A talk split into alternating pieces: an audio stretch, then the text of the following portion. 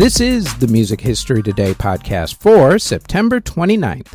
On today's show, Stacy's mom shows up, Kurtis Blow makes history, and MTV introduces grunge to the mainstream. First up, though, as everybody else reminds you, please hit that thumbs up button, subscribe, hit the notification bell, leave a comment, and share the podcast if you're listening to the audio version, or the video if you're watching this on YouTube or Spotify video. They tell me that it helps with the algorithm. I post these videos in audio and video form every single day, so check back every day. You can also search them in either audio or video under Music History Today or wherever you get your audio or video podcast from. Now, with all that said, let us get to today's podcast. On this date in 1863, Bizet's opera The Pearl Fishers premiered. In 1915, the musical Princess Pat opened on Broadway. Also on that same day, the Dutch Opera performed for the first time. In 1930, singer and actor Bing Crosby married actress Dixie Lee. In 1940, the musical movie Strike Up the Band premiered in movie theaters. In 1947, Dizzy Gillespie performed at Carnegie Hall for the first time. In 1954, the Judy Garland version of the movie A Star is Born premiered. In 1956, entertainer Gale Storm's TV show The Gale Storm Show premiered on CBS TV. In 1957, Buddy Holly and the Crickets released the song Oh Boy. In 1959, Little Anthony and the Imperials recorded the song Shimmy Shimmy Ko-Ko-Bop. In 1960, the Broadway show Irma La Douce opened. In 1961, Bob Dylan recorded for the first time. He played harmonica on a song by Carolyn Hester. In 1962, the musical My Fair Lady closed on Broadway. In 1963, the Rolling Stones toured for the first time. They opened for Bo Diddley and the Everly Brothers. In 1963, same day, the TV variety show The Judy Garland Show premiered on CBS TV. In 1964, the Beatles worked on the songs Every Little Thing and What You're Doing. In 1966, Jimi Hendrix met his eventual bassist Noel Redding for the first time. In 1967, the Beatles worked on the songs I Am the Walrus and Your Mother Should Know. Also on that same day, Mickey Hart joined the Grateful Dead. In 1969, country singer Merle Haggard released his anti Vietnam War protest song Okie from Muskogee. In 1975, Jackie Wilson suffered a heart attack while on stage and fell into a semi comatose state from which he would never fully awaken from.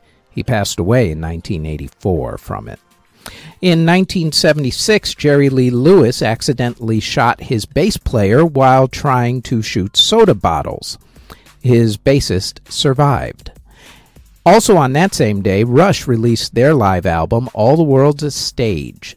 In 1977, James Brown's band quit after complaining about their pay. Also on that same day, Billy Joel released the album The Stranger, which catapulted his career. In 1980, rapper Kurtis Blow became the first rapper to have an album released on a major label. The record label was Mercury Records. In 1983, Billy Joel released the song Uptown Girl.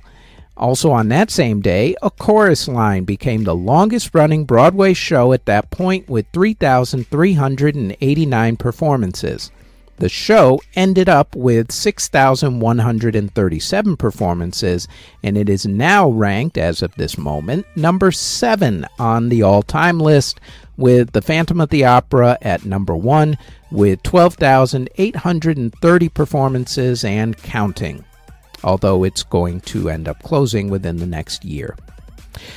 In 1989, Glenn Frey performed with Don Henley for the first time since the Eagles breakup when he made a cameo appearance during Henley's concert. In 1991, MTV premiered Nirvana's Smells Like Teen Spirit music video. In 1992, the Stone Temple Pilots released their album Core. In 1996, Alanis Morissette finished her tour of America. In 1997, The Verve released the album Urban Hymns two years after they broke up. Also on that same day, Robbie Williams released his solo album Life Through a Lens. In 1998, Elvis Presley and Burt Bacharach released their album Painted from Memory. Also on that same day, Joni Mitchell released her album Taming the Tiger. In 2001, the Farm Aid 14 charity benefit concert took place. Country singer Lorrie Morgan married country singer Sammy Kershaw, and Jennifer Lopez married dancer Chris Judd. In 2003, Fountains of Wayne released the song Stacy's Mom. In 2009, Chris Brown released the song I Can Transform Ya. In 2009, same day, Noah and the Whale had their equipment stolen from their trailer during their concert in Manchester, England. Also on that same day, Lynyrd Skynyrd released their album Gods and Guns. In 2012, Patrick Stump of Fall Out Boy married his wife Alyssa Yao, and Jared Followill of Kings of Leon married model Martha Patterson. In 2013, musician Jackson Rathbone married dancer Sheila Hossetti, and on that same day, the Vamps released the song Can't We Dance. In 2014, Lorde released her song Yellow Flicker Beat, and on that same day, Fergie released the song LA Love. In 2016, Niall Horan released the song This Town. In 2017, Jacob Sartorius released the song Popular Girls. In 2018, Kanye West posted on Twitter that he was changing his name to Ye. People still call him Kanye. In 2020, Why Don't We released the song Fallen. And in 2021, a judge in Los Angeles suspended Britney Spears' father from being her conservator. In award ceremonies that were held on September 29th, in 1993, Vince Gill was the big winner at the Country Music Association Awards, and in 2014, the Pointer Sisters received their star on the Hollywood Walk of Fame. Artists who were born on September 29th include singer Halsey, singer Jerry Lee Lewis, Les Claypool of Primus, Brad Smith of Blind Melon, violinist Jean Luc Ponty, TV show theme composer Mike Post, Nick Taylor of Blood Rock, singer Dees Singh, Ian Wallace of King Crimson, producer Devante Swing, Mark Farner of Grand Funk Railroad, Mike Pinera of Iron Butterfly, Tommy Tate of the Imperial Show Band, folk singer Anne Briggs, Tommy Boyce of Boyce and Hart, the singing cowboy himself, the legendary Mr. Gene Autry, Franny Beecher of Bill Haley and His Comets, Billy Strange of the Wrecking Crew, singer Mary Wilson, drummer Bill Rieflin, Brett Anderson of Suede, Artists who unfortunately passed away on September 29th include composer Luther Emerson, who passed away in 1915 at the age of 95. Composer Rudi Stephan passed away while fighting in World War I in 1915 at the age of 28. Pianist Billie Pierce passed away in 1974 at the age of 67. Musician Zapata Jaw passed away in 1991. His age is unknown. Singer and actor Paul Jabara passed away from AIDS in 1992 at the age of 44. Singer Cheb Hasni was murdered in 1994 at the age of 26. Opera singer John Nash passed away in 1994 at the age of 68. Jazz pianist Seger Ellis passed away in 1995 at the age of 91. Musician Bobby Campbell passed away in 1997 at the age of 55. Composer Sven Erik Johansson passed away in 1997 at the age of 77. Country music songwriter Mickey Newbury passed away from emphysema in 2002 at the age of 62. Country music singer Wesley Tuttle passed away from heart issues in 2003 at the age of 85. Singer Jan Danielson passed away in 2006 at the age of 30.